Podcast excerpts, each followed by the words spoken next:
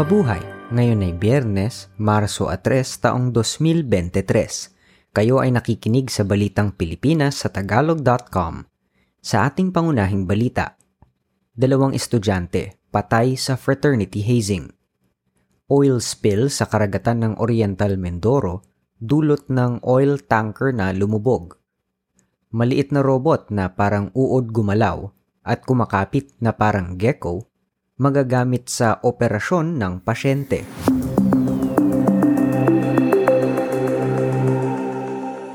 Anim na suspek sa pagkamatay ng estudyante ng Adamson University na si John Matthew Salilig ang haharapan ng kaso ng Public Attorney's Office o PAO kasabay ng ulat ng pagkamatay ng isa pa mula sa Cebu.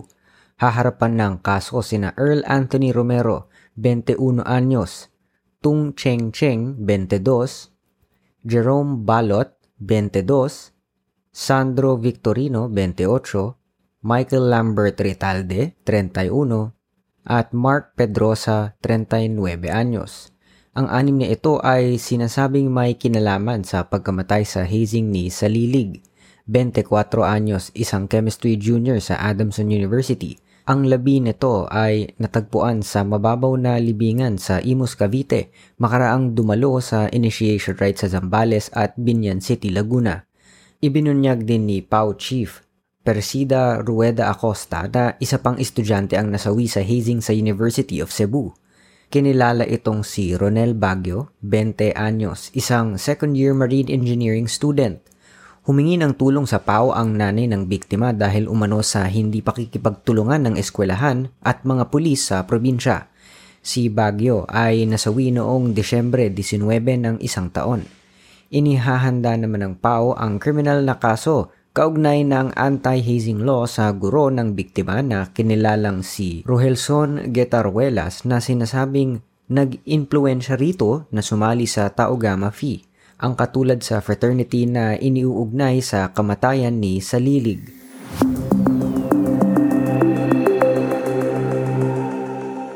Isang lumubog na Philippine tanker na may dalang 800,000 litro o 210,000 galon ng industrial fuel oil ang tumagas sa dagat. Ang Princess Empress ay nagbabiyahe mula sa Bataan patungo sa Iloilo nang magkaproblema ang makina nito at lumubog sa dagat ng Oriental Mindoro.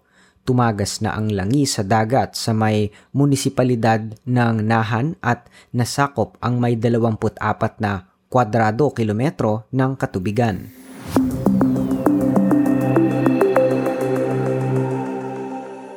Isang helicopter na ginamit para sa medical evacuation ang napaulat na nawawala makaraang lumipad sa Mangsi Island sa Balbac, Palawan noong Marso 1. Ang Alouette helicopter ay ino-operate ng Philippine Adventist Medical Aviation Services. Umalis ang helicopter sa Mangsi Island ng alas 7.30 ng umaga makaraang kunin ang pasyente rito. Patungo sana ang helicopter sa Southern Palawan Provincial Hospital sa Brooks Point nang mapaulat na ito ay nawawala.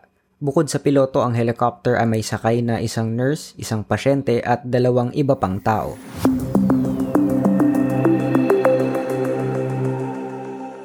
Bumaba ng 3.4% o 56 na bilyong piso ang kakulangan sa budget ng pamahalaan ng Pilipinas noong isang taon naging isang trilyon anim na raan at sampung bilyong piso na lamang ang budget deficit ng bansa mula sa isang trilyon at pitong daang bilyong piso noong taong 2021. Ang pagbaba ng kakulangan ay dahil sa 18% pagtaas sa kita na umabot sa 3 trilyon 500 at 40 bilyong piso. Samantala, ang palitan ng piso sa dolyar noong Marso 2 ay 55 piso at isang sentimo sa isang dolyar.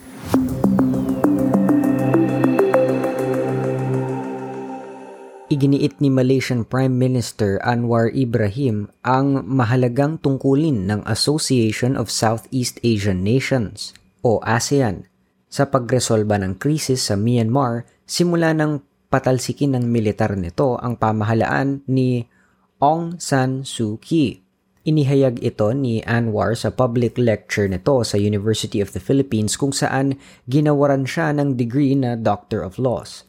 nakipagpulong din siya kay Pangulong Ferdinand Marcos Jr. upang talakayin ang mga issue sa rehiyon tulad ng sa Myanmar at sa South China Sea.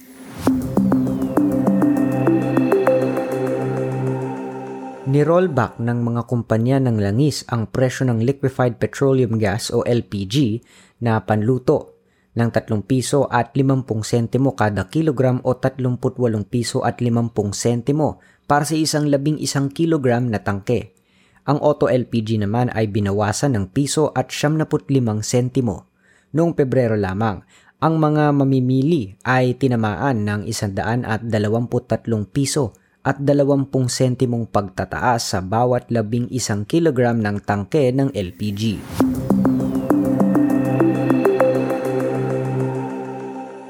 Sa trending na balita online, isang apat na pung taong gulang na palaboy ang nakuna ng kamera na hinahalikan ang isang kuting.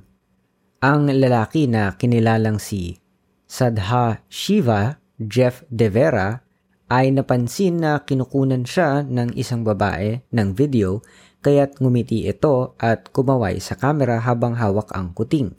Ipinost ng kumuha ng video na si Claudine sa social media at nag-viral ito hanggang sa makakuha na ng 5.7 million views.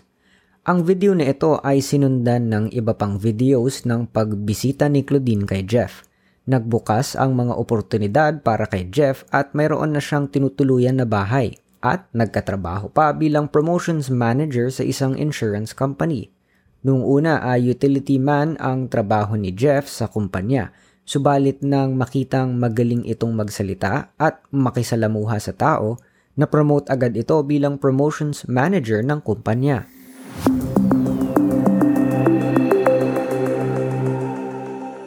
Sa balita sa palakasan, nakakuha ng tansong medalya ang Filipino gymnast na si Carlos Yulo makaraang ipakita ang kanyang galing sa 2023 FIG Artistic Gymnastics World Cup sa Cottbus, Germany. Sa Doha, Qatar naman ay tatangkain ni Yulo na makuha ang ginto at gayon din sa Baku, Azerbaijan sa Marso, 9 hanggang 12 bago magtapos ang serye sa Cairo, Egypt sa Abril 27 hanggang 30.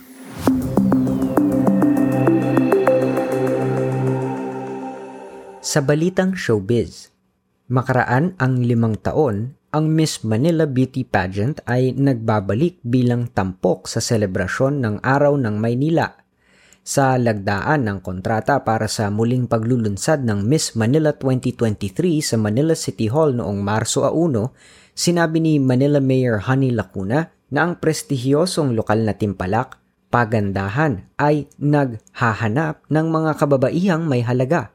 Ang tunay na Miss Manila, aniya, ay totoo sa kanyang sarili. Mahal muna ang kanyang sarili bago mahalin ang iba.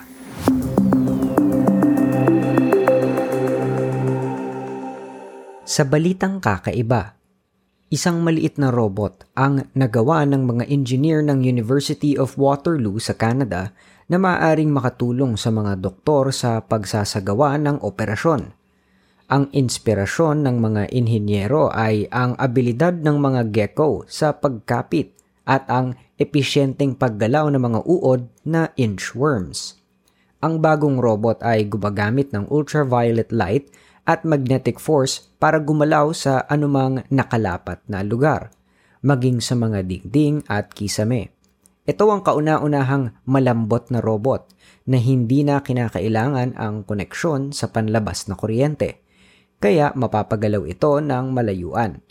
Maaring matulungan ng robot ang mga siruhano at mahahanap nito ang mga mahirap na mapuntahang lugar. Ang robot na tinawag na GeoBot ay gumagamit ng liquid crystal elastomers at synthetic adhesive pads. Isang polymer strip na may ilaw na nagre-responde ang magpapakilos sa paghukot at pag-unat ng inchworm. Samantalang ang magnet pads naman na ginaya sa gecko ang ipinangkakapit nito.